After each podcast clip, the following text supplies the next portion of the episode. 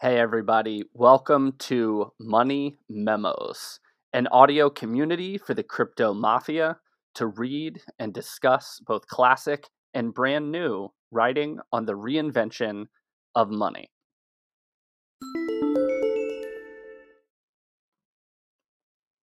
An introduction to agorism in both theory and practice by Dr. Paul Dylan-Ennis and W. W. Barlow.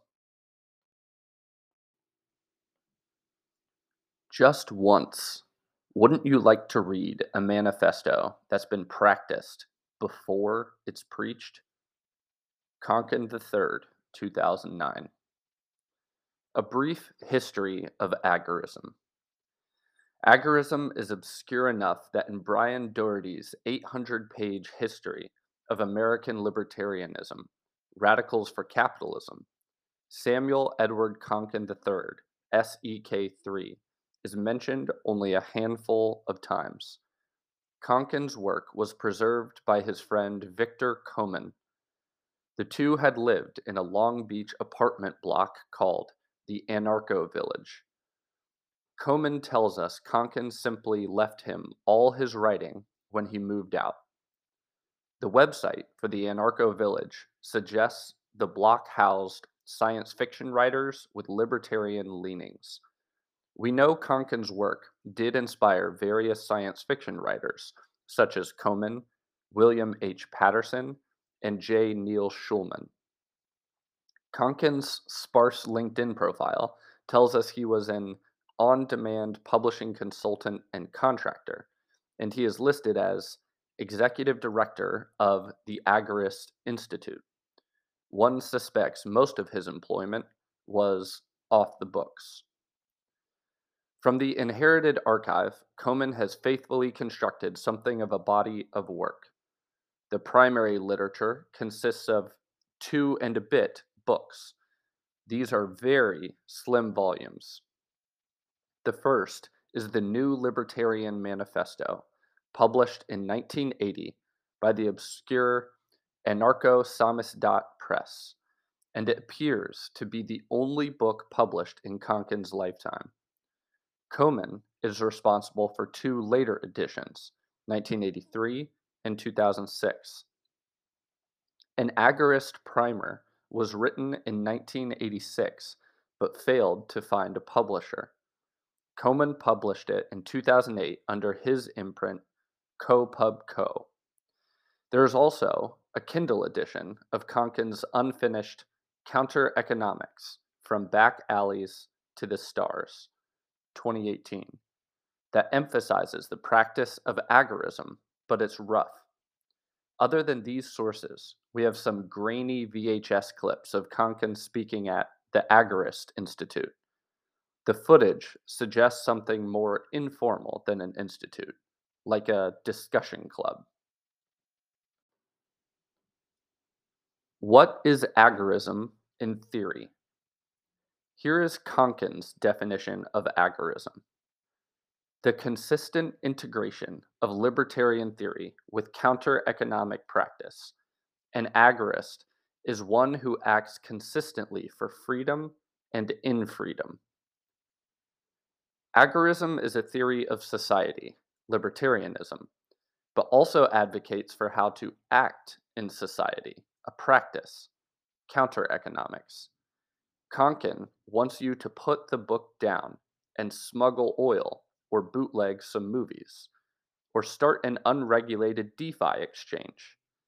But he also stresses you should get your head right with theory, and he usually takes this to mean consistency in relation to traditional libertarian ideals voluntarism, nonviolence, pro market, socially permissive, anti state, anti war.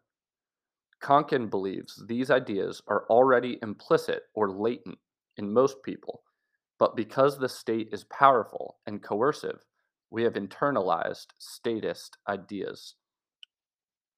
Konkin believes the move from statism to agorism will involve various stages, phase 0 through 4. In phase zero, zero density agorist society, there are nascent or proto agorist libertarians, and the task is to convert people. Even so, theory is never just theory. Konkin insists on recruiting and educating individuals, but also encouraging them to engage in counter economic activity. Those already involved in such activities can be shown the theory missing from their practice. In phase one, low density agorist society, libertarian ideas have some traction, but there is a struggle over the right approach. For example, should we have a libertarian party or not? Counter economists are those libertarians who reject party politics at this juncture. Konkin encourages coordination among early agorist activists in the form of alliances. The basic organization for new libertarian activists is the New Libertarian Alliance. Konkin veers between names when talking about agorist alliances. Sometimes New Libertarian Alliance, sometimes New Libertarianism, sometimes Left Libertarian. An NLA would not be a traditional party organization and would comprise tacticians and strategists selling agorism. These new or left libertarians are encouraged to agitate within established libertarian organizations in phase one.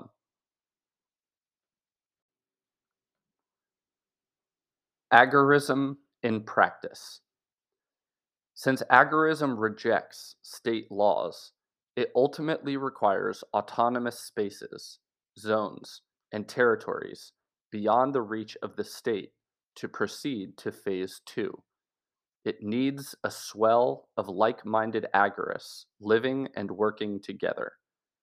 Konkin sees the path from theory to practice as crucial here because the agorists will show life outside the state is not just possible, but preferable.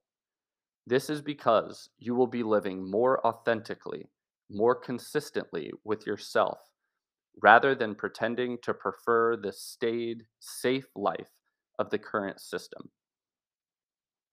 These autonomous zones and the activity within them will constitute the counter economy all non coercive human action committed in defiance of the state constitutes the counter economy. Counter economic activity is a way of life and not just a theory. It involves tax evasion, inflation avoidance, smuggling, freed production, and illegal distribution. Current counter economic activity is valued because it is a beachhead that can be leveraged to develop full blown agorism. The goal is living in the agora, and the path is expanding counter economics. Agorism is our end, counter economics is our means. In phase two proper, mid density, small condensation agorist society, agorism has started to contaminate the wider society. Konkin imagines the appearance of agorist ghettos, his word, and districts that have some implicit support or sympathy from the wider society.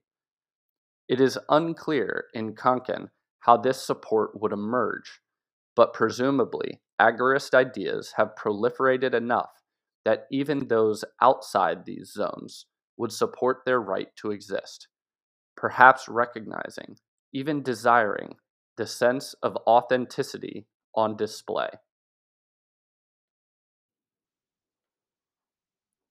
In phase three, high density, large condensation agorist society, Konkin conceives a scenario where the state and the agora, both now capitalized, are more and more matched in terms of their resources. The state, perhaps pushed by confrontation with the agora, enters into a series of terminal crises. New libertarian alliances are vigilant and work to ensure the final gasps of statism are ineffective. Here, Konkin sees NLAs as themselves eventually phased out, and former new libertarian practitioners transitioning into roles opened up by a pure agorist society, i.e., taking up functions once provided by the state, such as arbitration or protection. After a final push by the state to rescue itself, we transition to phase four agorist society with statist impurities.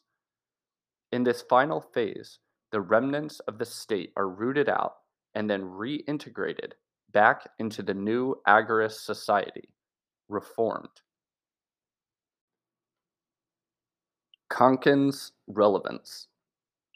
There is nothing unusual about Konkin's status as a forgotten thinker. You can find them everywhere in the spines of old textbooks. People of great insight relegated to obscurity. What is unusual is the extent of Konkin's prescience about our society and how the model of agorism seems to map so well onto the practice of cryptocurrency specifically. Konkin is crypto avant la lettre, and he should be more well known by cryptocurrency advocates. Here is Konkin on how counter economics could benefit from advancements in encryption technology, writing in 1986. Should the counter economy lick the information problem, it would virtually eliminate the risk it incurs under the state's threat.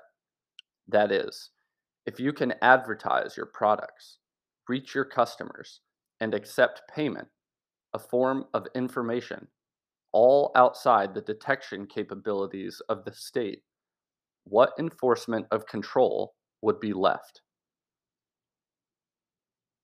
If it were possible to create an anonymous market to sell illegal goods, then the counter economy would solve the problem of law enforcement. This is the earliest description of darknet marketplaces I am aware of. It is worth mentioning that Ross Ulbricht was influenced to create Silk Road by reading Konkin. Interestingly, both Konkin and Ulbricht had studied chemistry to an advanced level.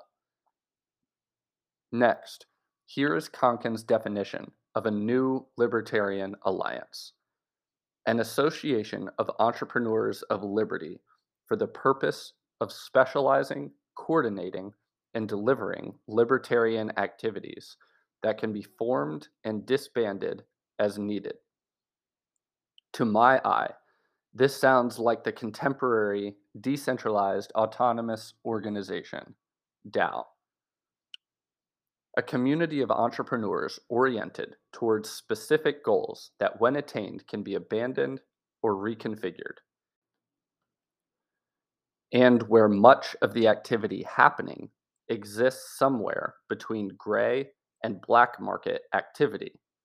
For example, decentralized finance, DeFi. Konkin's phases mirror the subtle mindset underlying crypto economic activity, where decentralized innovations are first created, gain a foothold, and are then conceptually difficult to eradicate. In particular, the success of cryptocurrency ultimately depends on constructing autonomous zones within pre existing states and then switching on users to this attractive counter economic activity. For example, yield farming rates. This opens an aperture within mainstream society about what is economically possible or even permissible. Conclusion Agorism is the promotion of black market activity. It valorizes counter economics as an expression of our true selves outside the state's watchful eye. It promotes the widening of counter economic participation until the contiguous territory of the state is eroded by agorist autonomous zones. In the end, agorism negates itself as the very distinction between counter economic activity and general activity collapses into one a world where you are allowed to be consistent with your true self once more.